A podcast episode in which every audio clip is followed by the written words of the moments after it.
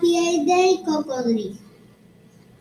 Hace mucho tiempo en una laguna de África el cocodrilo tenía la piel lisa y dorada, como si fuera de oro.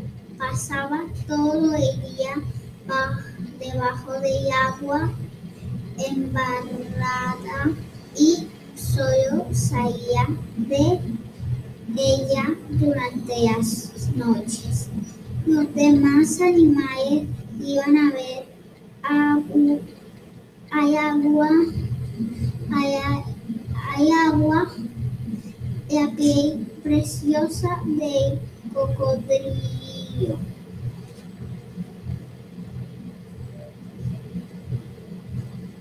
Entonces el cocodrilo, para que más lo admiraran, empezó a salir de agua durante el día para presumir de su piel.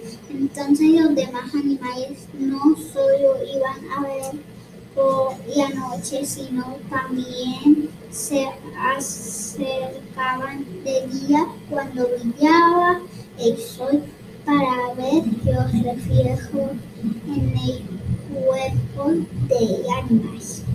Pero el sol brillante poco a poco fue secando la piel del cocodrilo y se fue poniendo cada vez más fea. Al ver este cambio en su piel, los otros animales perdieron la admiración por el cocodrilo.